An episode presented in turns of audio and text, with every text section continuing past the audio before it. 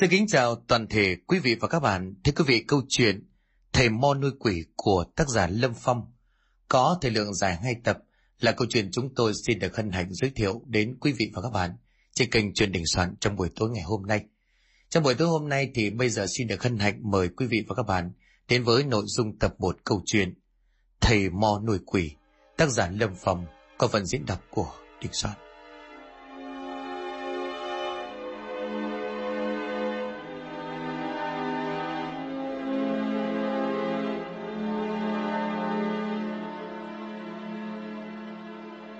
Bầu trời lúc này cũng đã chuyển sang một màu đỏ rực.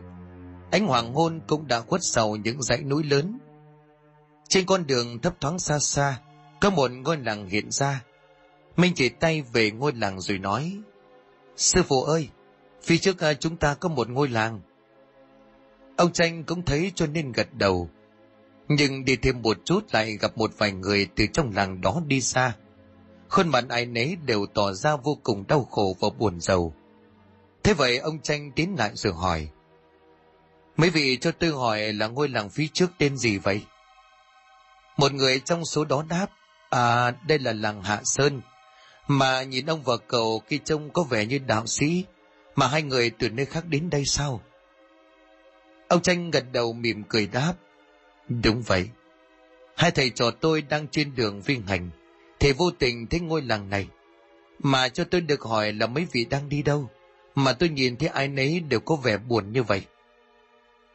Ngay đến đây thì một người trong đó bước ra với một khuôn mặt đượm buồn rồi nói Chả giấu gì thầy, chuyện là ngôi làng này từ trước đến giờ, hễ mà trong gia đình hoặc người nhà của làng này mà có ai bị bệnh thì đều phải đem ra phía sau ngọn núi cao kia để đó mà tự sinh tự diệt. Cho nên chúng tôi đang đem đứa cháu trai này đến đó Nghe thấy cái tập tục vô lý như vậy, Minh lúc này lên tiếng. Tập tục gì mà lạ vậy? Người ta bệnh thì sao không cứu chữa, mà lệ để cho người ta chết dần chết mòn? Ông Tranh cũng có hiểu rồi nói, đúng vậy. Đệ tử của tôi nói đúng. Có bệnh thì phải chữa cớ sao lại phải để cho người bệnh bị đau đớn, rồi chết dần chết mòn. Mà ai là người ra cái lệnh oái om này vậy? Người đó lắc đầu thở dài, Chịu thôi chứ biết sao được hả thầy. Vì thầy là người nơi khác đến đây. Có lẽ thì không hiểu được nỗi lòng của những người dân ở đây đâu. Ông Tranh bước tới sự hỏi. vậy ai ở đây bệnh thì ra đây tôi xem nào. Một cậu trai với khuôn mặt xanh xao, chân tay đang run lên từng hồi bước tới. Bước đi mệt mỏi của cậu trai trẻ cũng đủ hiểu rằng bản thân của cậu trai này phải chịu đau đớn vì bệnh Ông tranh lúc này nhìn đưa tay ra rồi nói. Cậu trai trẻ, hãy đưa tay để ta xem mạch cậu được chứ. Minh nhìn lên tiến lại dìu cậu ngồi xuống để ông tranh bắt mạch. Sau một hồi thì ông tranh nói. Cậu này bị bệnh sốt rét do mối đốt, đáng lẽ ra cái bệnh này chỉ nhẹ thôi. Thế nhưng mà do lâu ngày không trị, cho nên bây giờ chuyển sang nguy hiểm. Bây giờ các vị phụ tôi đưa cậu trai này vào gốc cây kia mà tránh bị mất nước. Mình, con lấy trong túi vải ta ra có một nhánh cây na nhỏ, con lấy ra rồi con cuốn vào một cái khăn giã nát, đưa nó vào đây cho ta. Minh nghe xong thì liền làm theo. Âu Tranh và những người đó đỡ cậu trai qua gốc cây để nghỉ ngơi. Minh làm xong đưa cho ông Tranh đắp lên chán của cậu trai. Minh liền hỏi. Sư phụ, bao lâu nay theo sư phụ giờ con mới biết, người lại còn biết chữa bệnh đấy. Ông Tranh mỉm cười rồi đáp. Ngày xưa lúc ở độ tuổi như con, ta đã nắm rõ hết những phương thuốc. Sư phụ ta là sư tổ con đấy ngày xưa, ông ấy đã chỉ cho ta rất nhiều loại phương thuốc và những lá cây có thể giết người và cũng có thể cứu người. Minh nghe mà trong lòng bái phục sự tài tình của ông Tranh. Đáp xong thì ông Tranh nói. Bây giờ trong khi chờ đợi cậu trai này khỏe lại, Tôi xin hỏi các vị rằng, ngôi làng Hà Sơn này bộ không có lương y hay sao, mà bệnh hoàn lại đem người ta ra khe núi, phía sau đó để mà tự sinh tự diệt. Một ông chú khá đứng tuổi dơ nét mặt có chút u sầu rồi nói, có chứ thầy. Thế nhưng mà từ khi làng chúng tôi xuất hiện thêm một lão thầy mo, thì mọi thứ đã bị hoán đổi. Chả biết lão ta làm buồn ngài gì, mà đến cả ông trường làng cũng nghe theo. Bởi vậy bây giờ chúng tôi mới khổ sở như vậy. Mình ngấm bức vỗ đùi nghe cái chát rồi nói. Bộ ông thầy mo đó là vua là chúa hay sao? Mà ông trường làng này sợ đến như vậy. Trời đất đời dân mình bệnh hoàn lại không cứu giúp. Nghe lời tào lao mà để người ta tự chết từ từ. Ông chú lắc đầu nói. Ban đầu người trong làng ai nấy cũng đứng ra không chịu. Thế nhưng mà chả biết lão thầy mo làm gì, mà hầu hết những người nào đứng lên chống đối đều không qua khỏi vào sáng ngày mai. Giết rồi dân ở cái làng này không ai dám đứng lên, chỉ biết chịu trận mà nuốt đau thương vào trong lòng mà thôi. Ông Tranh trầm ngầm nói, nếu như vậy thì các vị ở đây có thể dẫn tôi đến gặp ông trưởng làng được không? Biết đâu tôi có thể giúp được. Ông chú nghe vậy lắc đầu sợ hãi đáp. Thôi thầy ạ, à, không có được đâu. Nếu như thầy nói thì không chừng đến ngày mai, thầy sẽ chết queo rồi. Thôi thầy giúp cho thằng cháu tôi, là tôi mang ơn của thầy rồi. Bây giờ coi như làng chúng tôi vô phúc đi. Xong xuôi thì những người đó đã đỡ cầu trai đứng dậy, bước thẳng vào trong làng để lại ông Tranh và Minh với những điều khó hiểu. Minh lúc này hỏi sư phụ. Sư phụ à, con nghĩ cái làng này chắc có vấn đề rồi. Sau khi mà sư phụ hỏi về trong làng có lương y hay là thầy thuốc không, thì họ có nhắc đến ông thầy mo gì đó. Nhưng thái độ của họ khi nhắc đến ông ấy lại vô cùng hoảng sợ. Con nghĩ có lẽ ông thầy mo kia có cái gì mờ ám đó sư phụ. Ông tranh nhìn Minh có vẻ trầm ngâm rồi đáp. còn nói đúng. Ngay từ lúc nghe họ nói về những vấn đề đó, ta đã có quan sát đến khuôn mặt của từng người. Giống như là họ đang cố che giấu đi điều gì. Bây giờ nếu muốn biết nguồn gốc thì phải đi vào làng đó thôi. Nói xong, ông Tranh và Minh bắt đầu đi thẳng vào làng Hạ Sơn. Bước vào cổng làng bỗng dưng có một điều gì khiến cho ông Tranh khựng lại quan sát xung quanh. Mình thấy lạ cho nên hỏi. Sư phụ cảm nhận được điều gì sao? Ông Tranh chiêm nghiệm một lúc gật đầu đáp. Đúng vậy. Từ khi ta bước vào đây trong lòng ta bất an vô cùng.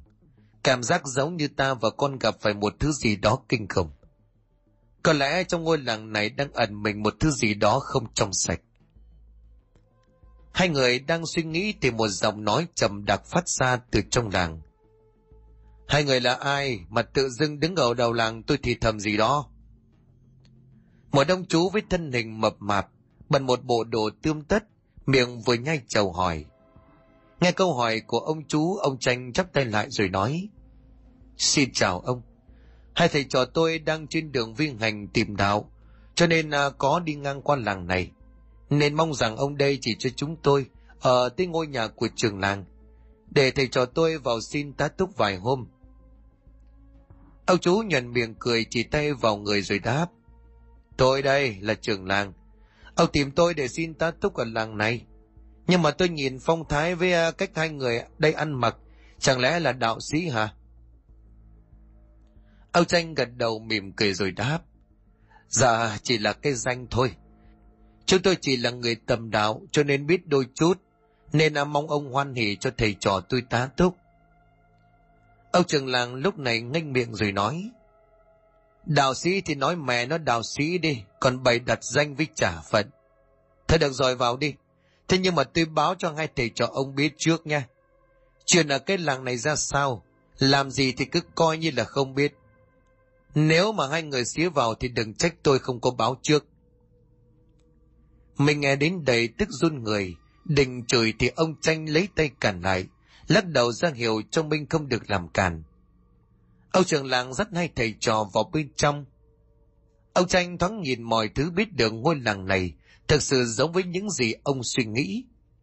Một vài người trong làng bước ra dòm ngó ánh mắt của những người đó, giống như đang cầu cứu sự trợ giúp. Chả biết là duyên hay mọi thứ đã an bài, mà ông trưởng làng dắt hai thầy trò đến đúng cái ngôi nhà. Hồi sáng chính tay của ông Tranh đã cứu cậu con trai thoát khỏi quỷ môn quan. Dòng khàn đằng của ông trường làng vang lên.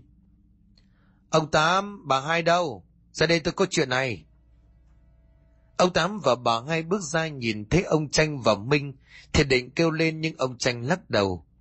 Ông Tám lúc này hiểu cho nên bước ra. À, nay ông trưởng làng dắt ai qua nhà tôi vậy? Trường làng miệng nhai trầu, hai tay chùi mép rồi nói. Đây là người đạo sĩ muốn ở làng ta vài hôm.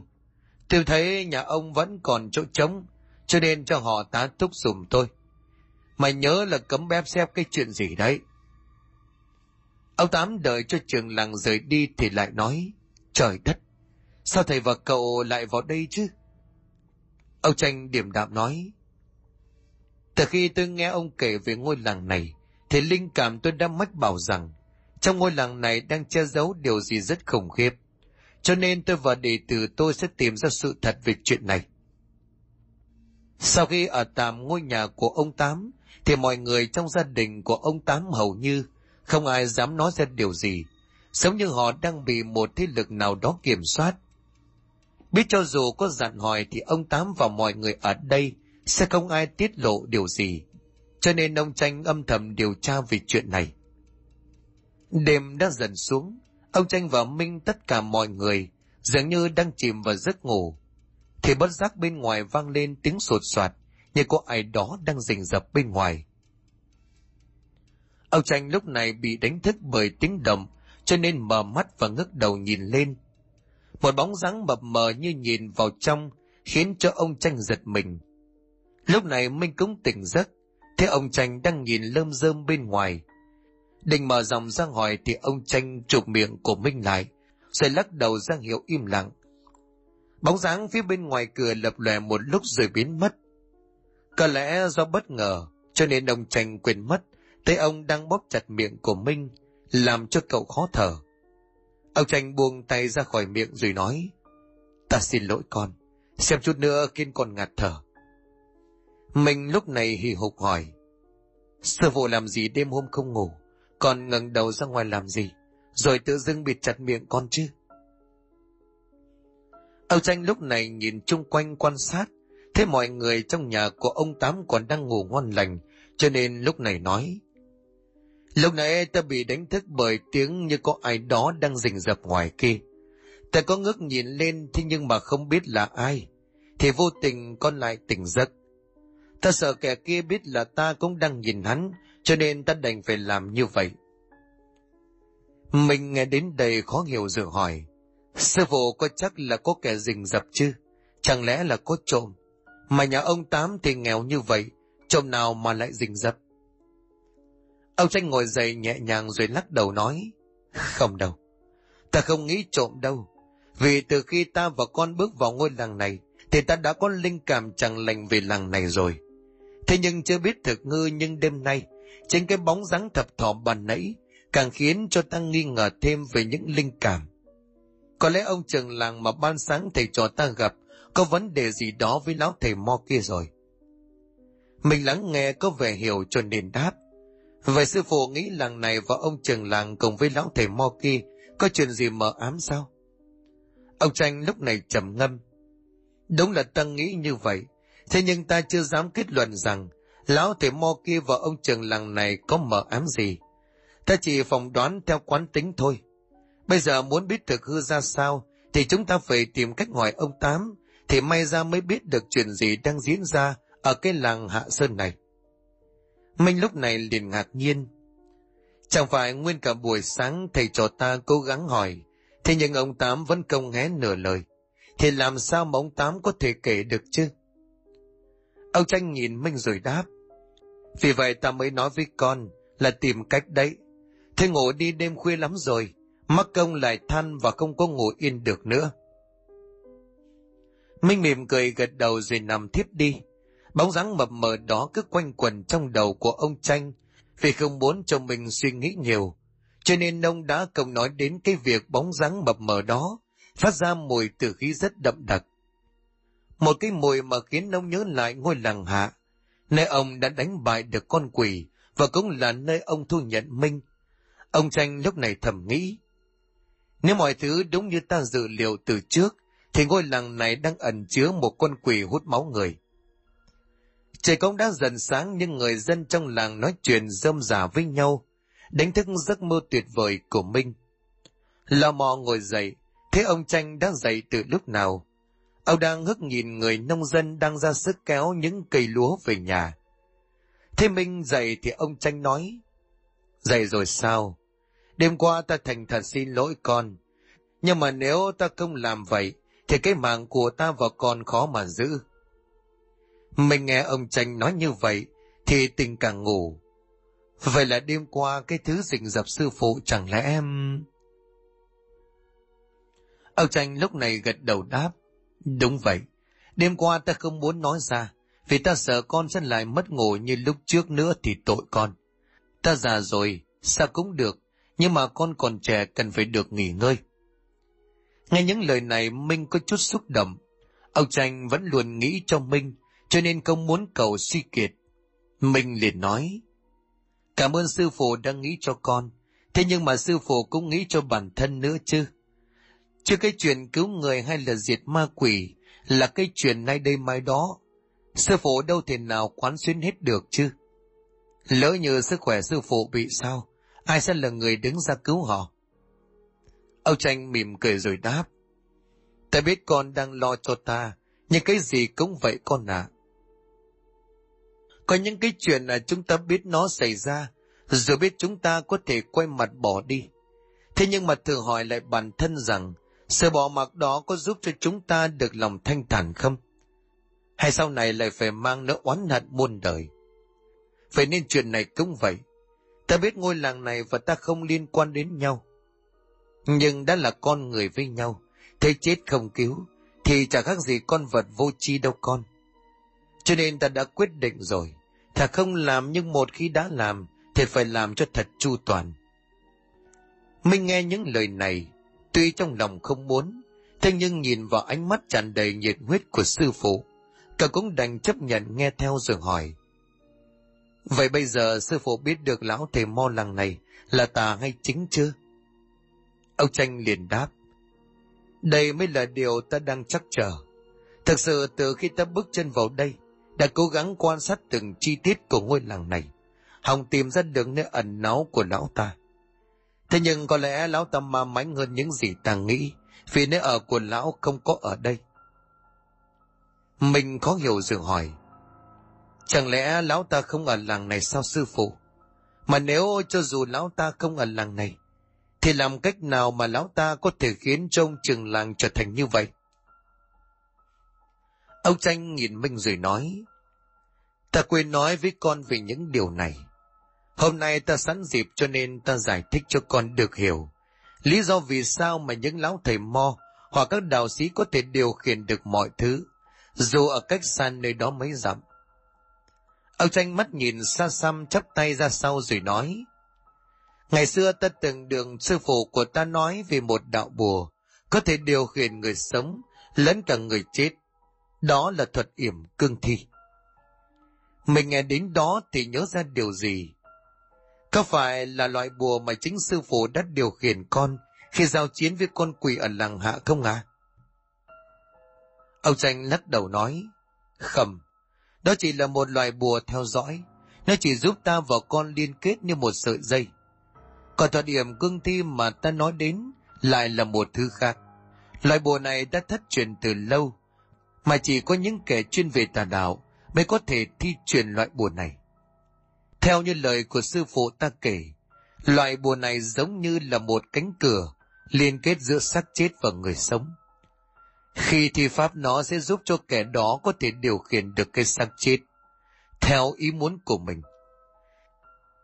Nếu nói theo cách dễ hình dung là mượn tay giết người, vậy cho nên khi kẻ đó muốn giết ai, hoặc là muốn tạo lòng tin rằng mình là người cứu nhân độ thế, hắn sẽ thi pháp lên cái xác đó.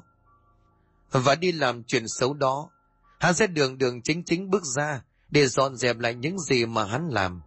Sau đó tạo ra một bối cảnh chính hắn là kẻ đã diệt trừ được mối họa, khiến cho ai nấy đều tin vào tài năng của hắn.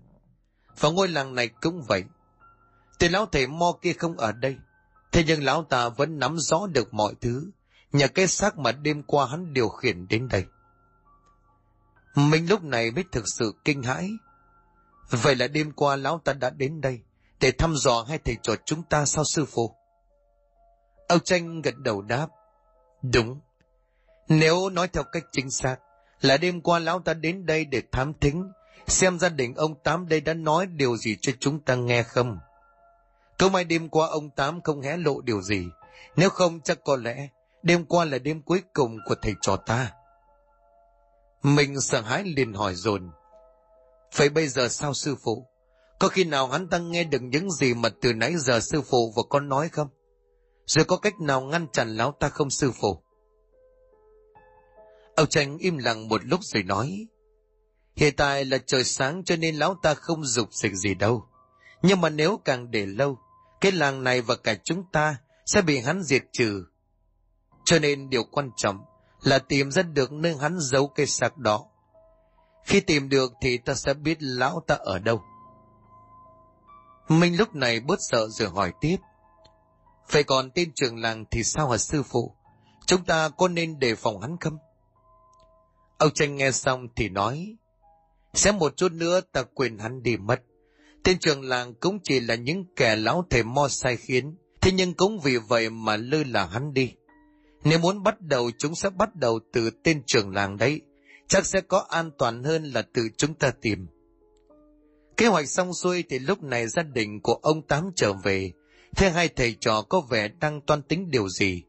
Ông Tám đi lại rồi hỏi. Sáng sớm có điều gì mà hai thầy trò có vẻ suy tính vậy chứ? Bộ đêm qua khó ngủ sao à?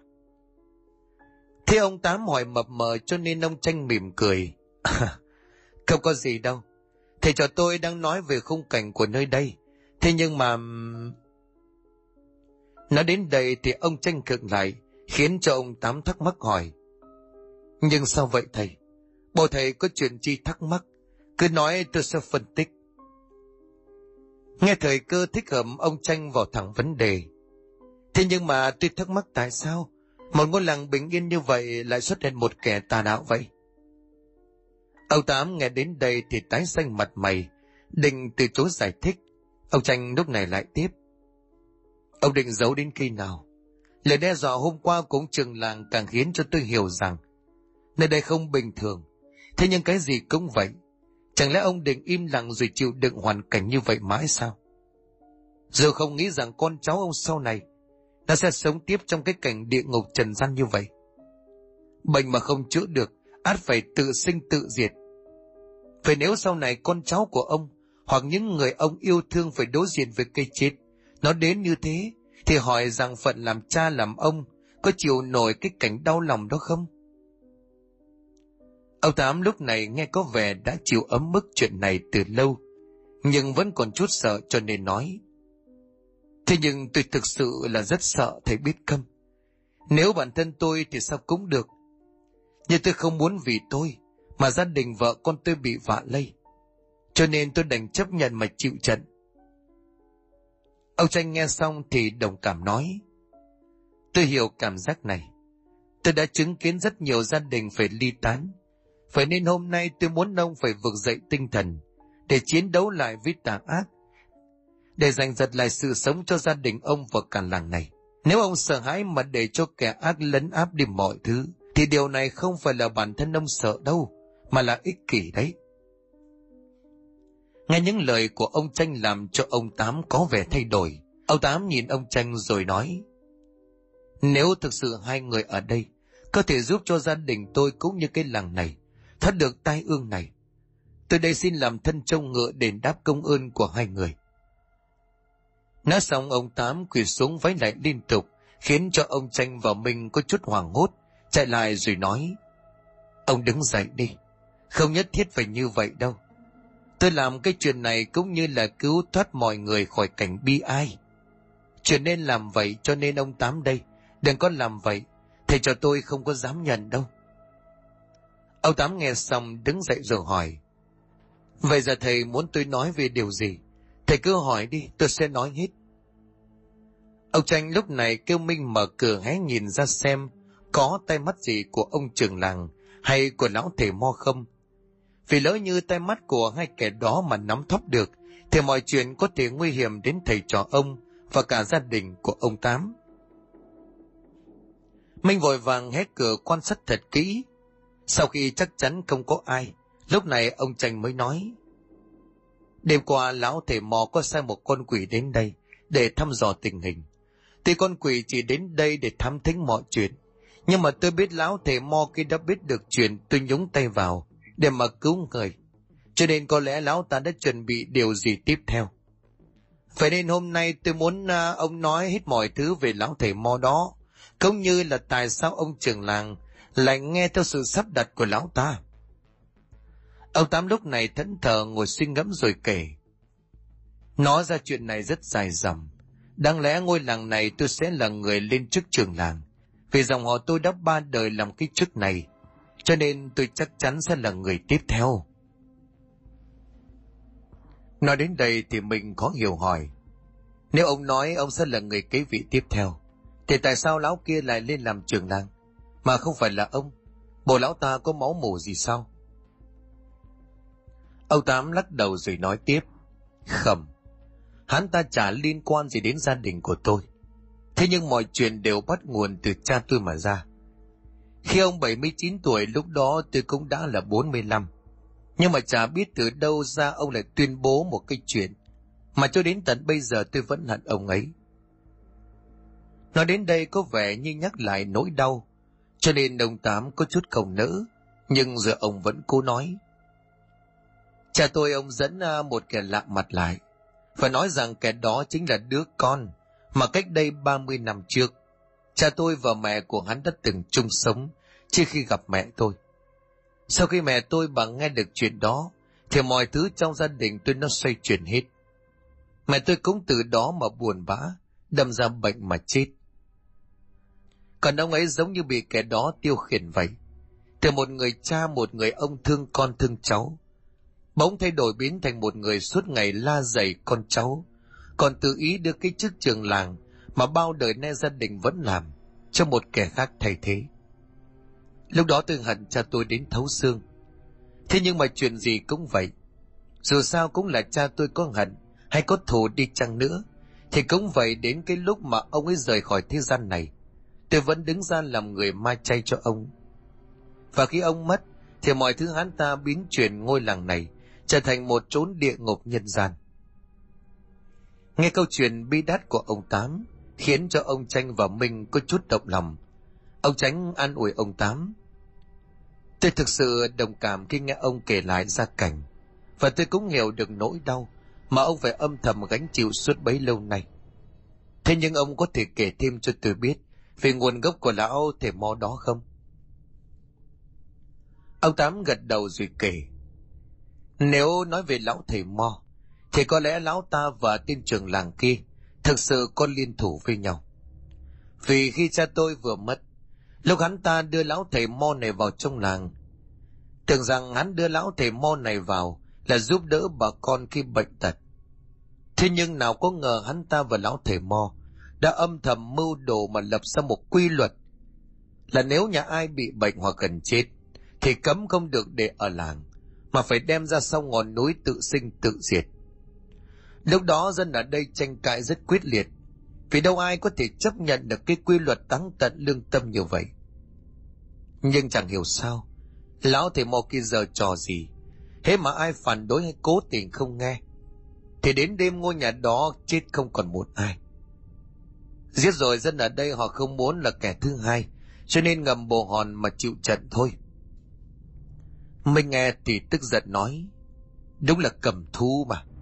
Người ta bệnh hoàn đã không cứu được, còn ngược đãi và giết hại người ta. Cái tên thầy mo đó không còn bản tính của con người. Lúc này ông tranh mới hỏi. Tôi có nghe ông lão nói đến là lão thầy kia có giết hại người sao? Phải người bị giết đó ông có chứng kiến thế xác của họ có điều gì mờ ám không? Ông Tám khó hiểu nhưng vẫn nói. Thì đúng là lão thầy mò đó có hại người. Thế nhưng hại bằng cách nào tôi và cả cái làng này không ai biết. Vì cái gia đình mà lão thầy mo đó hại hầu như không còn một ai. Ông Tranh và Minh nghe xong thì trợn mắt nói, không còn một ai. Vậy là những suy đoán của ta đã nói với con bàn sáng là đúng. Vậy là mọi thứ hắn ta sắp đặt đều có chủ đích. Ông Tám nghe ông Tranh và Minh nói đến suy đoán điều gì, thì tò mò rồi hỏi. Ý của thầy và cậu đây là sao? Hai người có thể cho tôi biết được không? Ông Tranh nhìn ông Tám gật đầu rồi nói. Chuyện mà tôi nói đến là lão thầy Mo lập ra những quy tắc bất thành văn như vậy là có mục đích rõ ràng.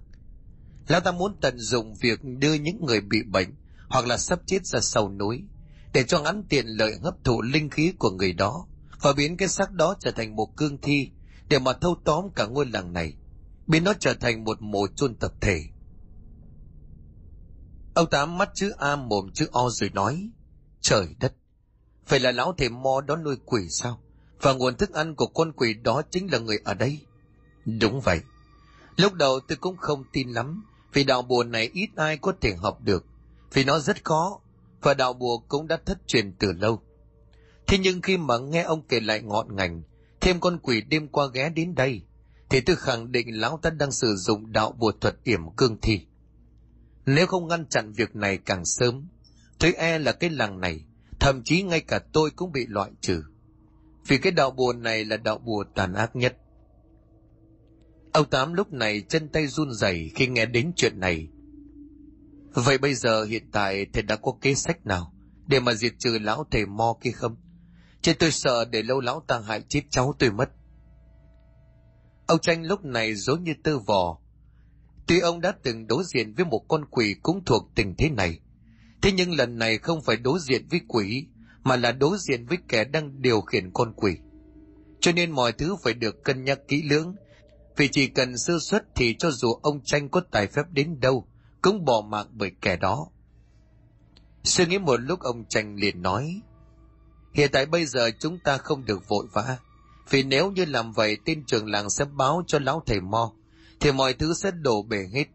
Cho nên tôi sẽ bày ra cách này, vừa giúp cho chúng ta không bị hai kẻ đó phát hiện, mà cũng vừa giúp cho tôi biết được nơi ở của lão thầy mo kia. Ông tám hỏi, vậy thì có cách gì cứ nói, tôi sẽ làm theo. Ông tranh nhìn ông tám rồi gật đầu. Nếu vậy thì tôi muốn được phép xin ông. Cho tôi mượn thằng bé mà hôm trước tôi đã chữa khỏi, để làm người nhử con quỷ đó ra được chứ ông tám nghe đến đây thì giật mình. Sao à? Sao không phải là tôi mà là phải là cháu tôi chứ? Rồi lỡ như lúc đó con quỷ nó ăn luôn cháu tôi thì sao? Thầy không có cách nào khác sao à? Ông tranh biết được rằng nếu đem cháu ông tám ra làm mồi nhử thì chắc chắn ông sẽ không đồng ý. Vì trên đời này ai lại đem tính mạng của người thân giao cho một người lạ. Thế nhưng bây giờ chỉ còn cách đó mới tìm ra được nơi ẩn náu của lão thầy Mo, cho nên ông Tranh nói tiếp. Tôi biết chuyện này sẽ khiến cho ông không chịu, nhưng tôi làm gì đều có tính toán của tôi. Vì nếu đưa ông làm người thế, cũng được thôi thế nhưng mà lỡ như có chuyện gì bất chắc xảy ra. Rồi đệ tử tôi thanh đây nó không thể ứng phó được với con quỷ thì ông đây đã già làm sao mà chạy lại được con quỷ chứ cho nên tôi mới nhờ ông đưa thằng bé đó thế vào chỗ đấy nếu có gì thì nó thanh niên dù sao cũng nhanh hơn người già như ông nghe ông tranh nói như vậy có vẻ hợp lý nhưng ông tám vẫn có chút không tin cho nên lưỡng lự thì ông tranh nói tiếp ông cứ yên tâm có tôi và đệ tử tôi ở đây để hỗ trợ cho cháu ông Ông mà cứ chần chừ như vậy thì mọi thứ coi như là hết đấy. Ông Tám vẫn chần chừ nhưng rồi cũng đồng ý mà nói. Được, coi như tôi tin thầy lần này. Vì thầy cũng từng cứu mạng cháu tôi. Cho nên tôi không nghĩ thầy lại đem mạng cháu tôi để giao cho con quỷ. Về khi nào thì chúng ta làm? Ông Tranh đáp. Được. Tôi đem cháu đi nguyên vẹn thì tôi cũng đem cháu về y như vậy. Còn nếu có bất chắc tôi xin lấy tính mạng để đền bù cho ông. Còn chuyện bắt đầu ra sao ông sẽ là người đi báo với tên trưởng làng, rằng cháu ông lại bị sốt rét nhưng không cho tôi đụng vào rồi tôi có đề nghị để cứu chữa nhưng ông vẫn không cho vì sợ sai quy tắc của làng. Mục đích ông nói như vậy là để hắn ta không nghi ngờ gì thêm và cho rằng ông nghe lời của hắn. Thì lúc đó hắn sẽ lơ là mà truyền tin này cho lão thầy mò kỳ biết. Khi biết được sẽ có nguồn thức ăn mới, Lao ta sẽ đề phòng tôi thêm một lần nữa. Vì những kẻ tà đạo rất ít tin tưởng ai, Cho nên tôi và đệ tử tôi sẽ giả vờ rời khỏi ngôi làng này, nhằm khiến cho lão thầy Mo kia xác thực rằng tôi đã đi mất. Lúc đó hắn ta sẽ trúng kế và tôi sẽ làm phần còn lại.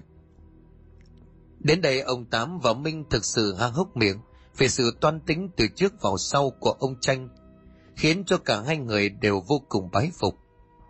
Minh lúc này mỉm cười đáp. Theo sư phụ đã lâu, cứu từng chứng kiến nhiều lần sư phụ tiên đoán.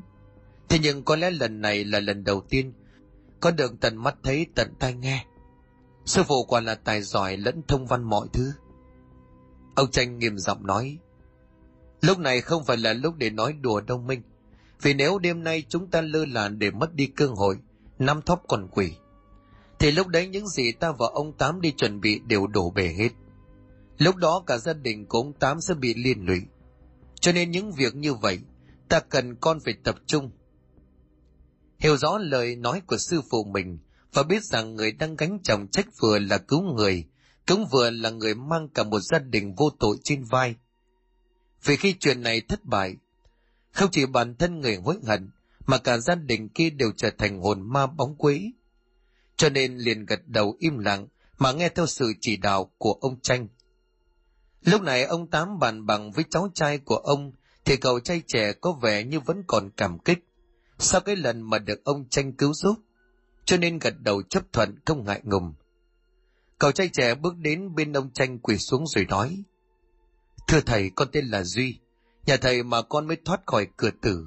Cho nên à, khi nghe chú con nói đến việc thầy sẽ nhờ con để nhử con quỷ đó, thì con đây sẽ rất sẵn lòng. Dù sao cũng là nơi con sinh ra và lớn lên. Cho nên dù có chết vì cái làng này, con cũng nguyện lòng. Cũng coi như là trả cái ơn mà thầy giúp con và cả ngôi làng này. Ông Tranh nghe Duy nói mà lòng đầy cảm kích. Kìa, đứng lên đi con. Thiệt tình ta nghe con nói mà lòng của ta không nỡ.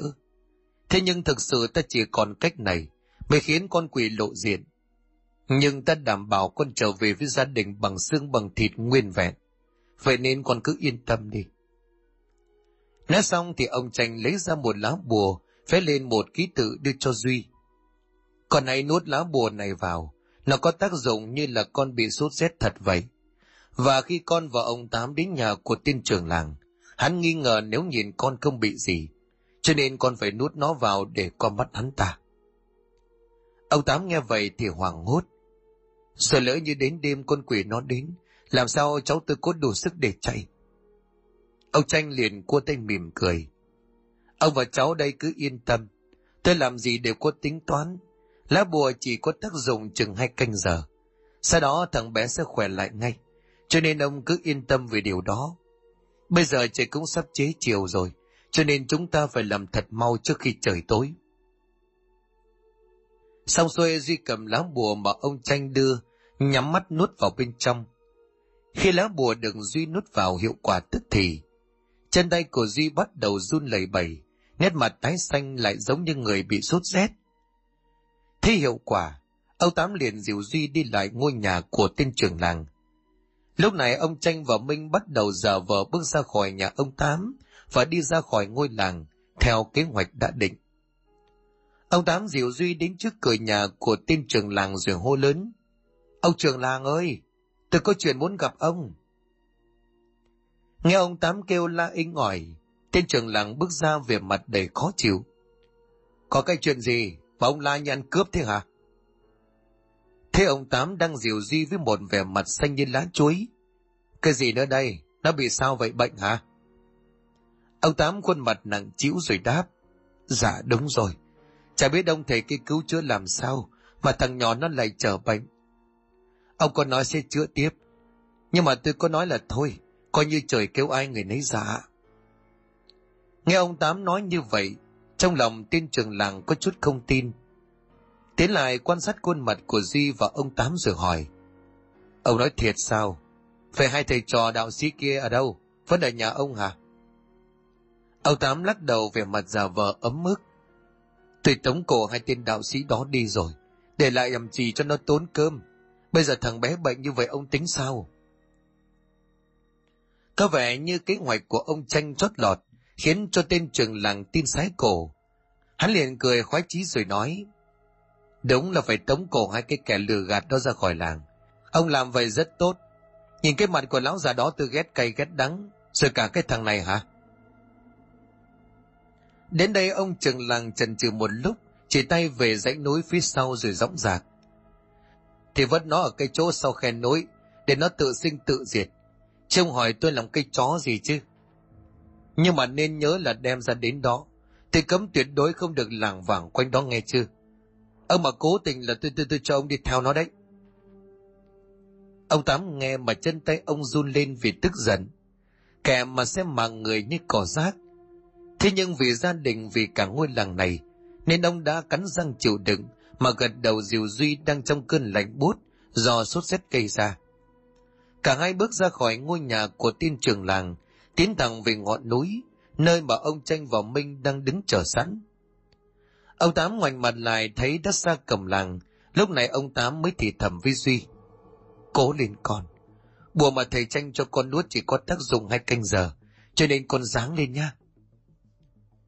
Duy nghe xong ngẩng đầu lên mặc cho cơ thể đang run lên vì lạnh, thế nhưng vẫn mỉm cười rồi nói. Chú đừng lo, con chịu được mà, miễn là có thể giúp làng ta trở lại vốn như xưa, thì cho dù có đem con xẻ thịt con cũng bằng lòng. Nghe những lời nói đầy sự hy sinh của Duy, khiến cho ông Tám như đứt đi từng khúc ruột. Ông Diệu Duy đi đến phía sau ngọn núi, nơi mà tối nay sẽ là nơi định đoạt sự sống của ngôi làng này. Lúc này ông Tranh và Minh cũng đã đi đến phía sau dãy núi, không cảnh hoang tàn đầy dãy những khúc xương người trắng, đủ để hiểu là nơi đây chả khác gì một bữa tiệc cho con quỷ thang hồ thưởng thức. Âm khí mà nơi đây tỏa ra đủ khiến cho một người như ông Tranh đây cũng có chút dùng mình khi cảm nhận. Gió từ phía sau ngọn núi thổi đến run cả người, dù trời vẫn còn rất sáng. Cũng đủ hiểu nếu đem một người đang bị tra tấn bởi bệnh tật, hoặc là những người già yếu ở đây, thì cho dù không có một con quỷ đi chăng nữa, thì những người đó cũng sẽ chết vì nỗi sợ. Cái chết đang ăn mòn tâm trí của họ, kèm theo những cơn gió lạnh đến cắt da cắt thịt như vậy. Quan sát xung quanh tìm nơi để ông và Minh ẩn nấp tránh con quỷ phát hiện. Quan sát một hồi lâu, cũng thấy có một mỏm đá nhô lên đủ cao để khuất tầm mắt của con quỷ. Ông tranh chỉ tay lên mỏm đá rồi nói, Tối nay à, ta và con sẽ lên đó ẩn nấp cho con quỷ tới. Tuy hơi cao thế nhưng mà ta nhìn kỹ rồi. Chỉ có nơi đó mới không để cho con quỷ phát hiện ra chúng ta. Minh nhìn lên gật đầu đi đến đó. Lúc này ông Tám và Duy cũng gần đến, thấy thấp thoáng bóng dáng của ông Tám. Thì Minh lúc này định kêu lên, ông Tranh đang ngăn lại. Đừng! Nếu con ra hiệu thì lỡ như tên trường làng đó bám theo, thì coi như hỏng hết. Cứ im lặng quan sát. Linh cảm ta vẫn đang hoài nghi rằng tên trưởng làng đó không tin ông Tám, cho nên sẽ đi theo để coi ông Tám có giờ trò gì không thôi. Mình nghe xong thì im lặng quan sát. Ông Tám lúc này dìu Duy đến phía trước ngọn núi, để Duy nằm xuống ở một khe núi rồi bỏ đi. Đúng như những gì mà ông tranh dự tính. Tên trường làng một lúc sau, từ xa bước đến quan sát chỗ của Duy nằm và mỉm cười. Mình bây giờ mới thực sự ngã ngửa với độ tiên đoán như thần của ông tranh. Quan sát không có điều gì bất thường, lúc này tên trường làng yên tâm mà bước về.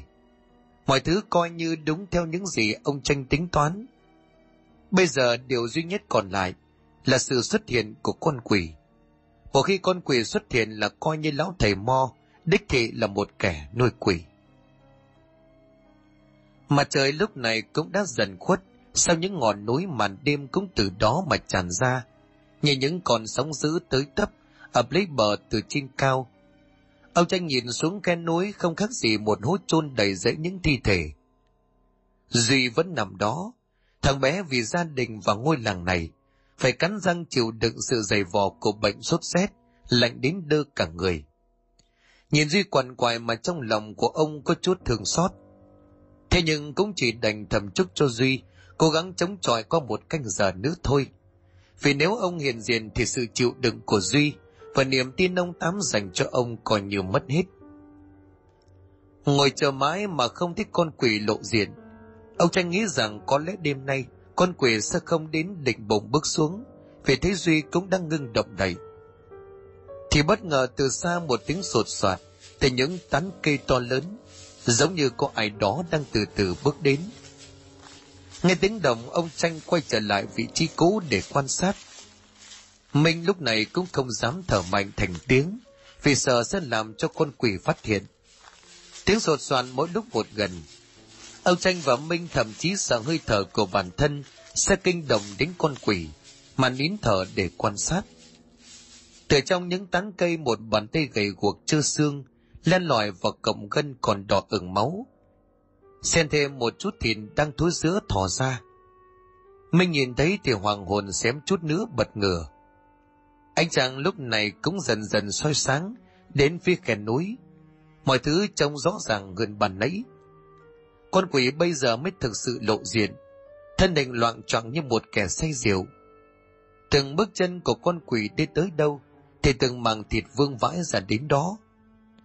Ông tranh lúc này nhìn vào thấy tướng đi của con quỷ thì thì thầm với Minh. Như ta đã đoán, con quỷ này là những cái xác chết ở đây. Lão thể mo kia đã đem cái xác này về để mà luyện thuật yểm cương thi. Còn hãy nhìn đi, theo kinh nghiệm đánh quỷ và cũng như gặp rất nhiều, ta dám chắc chắn nó đang bị điều khiển một một kẻ khác. Cho nên khi ta mới dám để cho thằng Duy làm mồi nhử, chứ nếu nó mà tự đào mộ như con quỷ mà lần trước thầy trò ta đã giao đấu, thì có đến 10 cái mạng của thằng Duy Cô không thoát khỏi nó đâu. Con quỷ lúc này tiến sát đến gần Duy. Nó đưa tay ra định chụp cánh tay, thì Duy bất chợt mở mắt và bật dậy. Con quỷ thấy Duy bật dậy thì lại gào thét. Thấy cơ hội Duy cắm đầu chạy thẳng ra ngoài. Mất miếng mồi ngon ngay trước miệng, khiến cho con quỷ cay đắng mà gào thét vang trời. Thấy kế hoạch của mình đã chót lọt, ông tranh lấy ra một đạo bùa cuộn tròn lại. Sau đó ông nhét vào ống tre và nhắm chuẩn xác vào con quỷ mà thổi một hơi thật mạnh. Lá bùa từ ống tre phóng ra như một phi tiêu, ghim trúng người của con quỷ. Kế hoạch đã thành công ông tranh mỉm cười rồi nói. Bây giờ mọi thứ coi như là giống như những gì chúng ta dự liệu. Bây giờ chúng ta giải quyết cái tên ác báo trường làng kia. Coi như lão thầy mo kia sẽ phải tự mình chui đầu ra mà thôi. Minh cười khoái chí rồi nói. Vậy là bây giờ lão thầy mo kia giống như là một tin bị đuôi hả sư phụ? Ông tranh gật đầu đáp. Đúng vậy. Ta ghim lá bùa này vào người con quỷ của hắn. Lá bùa đó sẽ khiến con quỷ bất động. Hắn sẽ không thể điều khiển được con quỷ đó nữa. Lúc đấy chắc chắn hắn sẽ phải tức điên. Và lúc đó hắn biết ta đã nhúng tay vào mà lộ diện để gặp ta. Kế hoạch như mọi thứ của ông tranh tính toán, xem như đã hoàn thành. Thế nhưng mà việc thứ hai là lúc đầu leo lên mỏm đá này, trông có vẻ thuận lợi. Thế nhưng lúc leo xuống thì nó không hề dễ như ban đầu. Loài hoài một hồi lâu, cả hai thầy trò mới trèo xuống được mỏm đá. Ông tranh lật đật nhớ ra Duy cho nên nói, Thôi chết, thằng Duy chả biết lúc nó thoát khỏi con quỷ, không biết nó có tự ý chạy về làng không. Nếu thực sự nó chạy về làng, thì coi như vỡ lở hết. Mình nghe xong cũng hoảng vì trong lúc có bàn kế hoạch với Duy, thế nhưng mà ông tranh lại quên đi một chi tiết, đó là nhắc thằng Duy không được quay trở lại làng. Vì nếu quay lại tên trường làng kia sẽ gây nguy hiểm cho gia đình ông Tám. Vậy là cả hai lật đật đi tìm Duy. Minh Định lan lên tên của Duy để thằng bé nghe mà chạy ra. Vì sợ Duy vẫn còn lần trốn đâu đó. Thế nhưng bị ông tranh ngăn lại kịp rồi nói. Ta đã nói là không được phát ra tiếng ồn cơ mà. Nếu con la lên thì âm thanh đó vọng đến, chả khác nào lại ông tôi ở bụi này. Nhiều lúc con rất thông minh, nhưng mà đôi khi con lại khiến ta phải hết hồn, vì con rất nhiều lần từ những suy nghĩ nông cạn của con. Bị ông tranh trách mắng, khiến cho mình có chút hối lỗi rồi im lặng quan sát. Trăng đêm nay lại là trăng khuyết, cho nên toàn cảnh bên ngoài ngọn núi chả khác gì một màu đen u tịch. Vì hiện tại ông tranh có thể dùng lá bùa để thắp sáng, để có thể tìm Duy nhanh chóng. Thế nhưng làm như vậy rất nguy hiểm. Chỉ cần một ánh lửa nhỏ len lỏi phía ngoài ngọn núi, cũng đủ khiến cho tên trường làng kia chú ý. Mà khi hắn ta chú ý thì mọi chuyện tính toán trở lại con số không. Cho nên dù trời rất tối, việc tìm kiếm Duy trong bóng tối, kèm theo không đường phát ra lời nói cũng có ngang như hái sao trên trời. Lò mò một lúc rất lâu, thì Minh lại sờ trúng một cẳng chân của ai đó, khiến cho Minh giật mình. Ông Tranh lúc này cũng bị Minh làm cho hết hồn rồi hỏi. Sao con bị gì vậy? Mình cố gắng thò tay xuống vị trí lúc nãy. Hình như còn đụng trúng cẳng chân của thằng Duy rồi sư phụ. Ông Tranh lúc này nghe xong thì vội mừng. Vậy sao? Mau lại đỡ Duy xem nó có làm sao không? Minh nghe liền trồm người xuống quan sát thật kỹ, thì đúng đó là Duy. Thằng bé nằm bất động ở đây từ bao giờ. Minh Hoàng hốt đỡ Duy sờ vào đôi bàn tay của Duy rồi nói, Sư phụ à, sao thằng Duy chân tay của nó lạnh ngắt vậy? Có khi nào em nó bị trúng gió không? Ngày mình nói Duy tay chân lạnh ngắt như băng, khiến cho ông tranh hoàng hốt vội chạy lại, sờ vào mặt của Duy rồi nói, Thằng bé bị trúng phong hàn rồi, sao lúc nãy nó phải nằm giữa trời gió thổi lạnh đến thấu xương, thế nên bây giờ mới như vậy. Mau đỡ thằng bé vào chỗ chú gió đi. Mình vội vã đưa Duy trở vào trong một thân cây to, đã bị thủng một lỗ ở giữa thân, để cho Duy nằm đó tránh gió. Ông Tranh bắt mặt cho Duy rồi nói, hiện tại thằng bé đang rất yếu, cần phải có người chăm sóc mà hiện tại bây giờ, từ đầu làng vào được đến nhà ông Tám là một chuyện không hề dễ, huống chi là tìm cách lèn vào bên trong làng. Mình nghe nóng ruột rồi hỏi ông Tranh, vậy bây giờ sao sư phụ? Có thấy nếu cứ chần chừ như vậy, cái chuyện mà thằng Duy nó trốn khỏi con quỷ sẽ đến tay của tên trường làng, thì lúc đó loạn lại càng thêm loạn nữa. Ông Tranh lắc đầu thở dài. Hiện tại chuyện thằng Duy trốn khỏi làng chưa tới tay của tên trường làng đâu, vì con quỷ của lão ta đã bị phong ấn, cho nên lão sẽ phải mất thời gian để gỡ lá bùa trên thân con quỷ. Lúc đó cũng là thời cơ ta vạch trần lão và tên trưởng làng. Nhưng cái chính bây giờ là làm sao tìm cách để đưa thằng Duy vào bên trong làng mà không bị tên trường làng phát hiện. Đó mới là điều ta lo nhất lúc này. Mình nghĩ ra điều gì đó cho nên nói. Hay là sư phụ dùng phép che mắt hắn đi, biết đâu lại có lợi. Ông tranh nhìn Minh cú một cái vào đầu rồi nói. Con theo ta cứ một thời gian, thế nhưng con lại không hiểu gì cả. Con còn nhớ lúc đầu tiên con hỏi ta, về những lá bùa không? Cái lúc đó ta có nói đến chuyện sử dụng bùa theo hai nghĩa, tà và tránh. Cho nên việc ta sử dụng bùa che mắt để hòng qua mặt tên trường làng chắc chắn không bao giờ thành công. Vì lão thể mo kia trước khi hắn âm mưu cho cái việc tẩy trời này, hai cũng đã biến tên trường làng thành nô lệ cho hắn. Cho nên dù ta có dán cả ngàn lá bùa khác lên người của tên trường làng, cũng là điều vô ích thôi. Vì vậy muốn diệt trừ được mối họa, thì phải tìm ra ngọn ngành thì mà cắt bỏ nó đi.